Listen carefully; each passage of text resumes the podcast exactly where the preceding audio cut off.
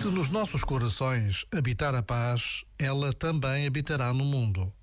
É no coração que tudo se decide ou não. É dele que temos de cuidar, se verdadeiramente queremos um mundo mais pacífico e mais compreensivo. Não podemos exigir dos outros aquilo que não somos capazes de fazer ou de dar. O mundo será aquilo que for o coração de cada um de nós. Já agora, Vale a pena pensar nisto. Este momento está disponível em podcast no site e na app.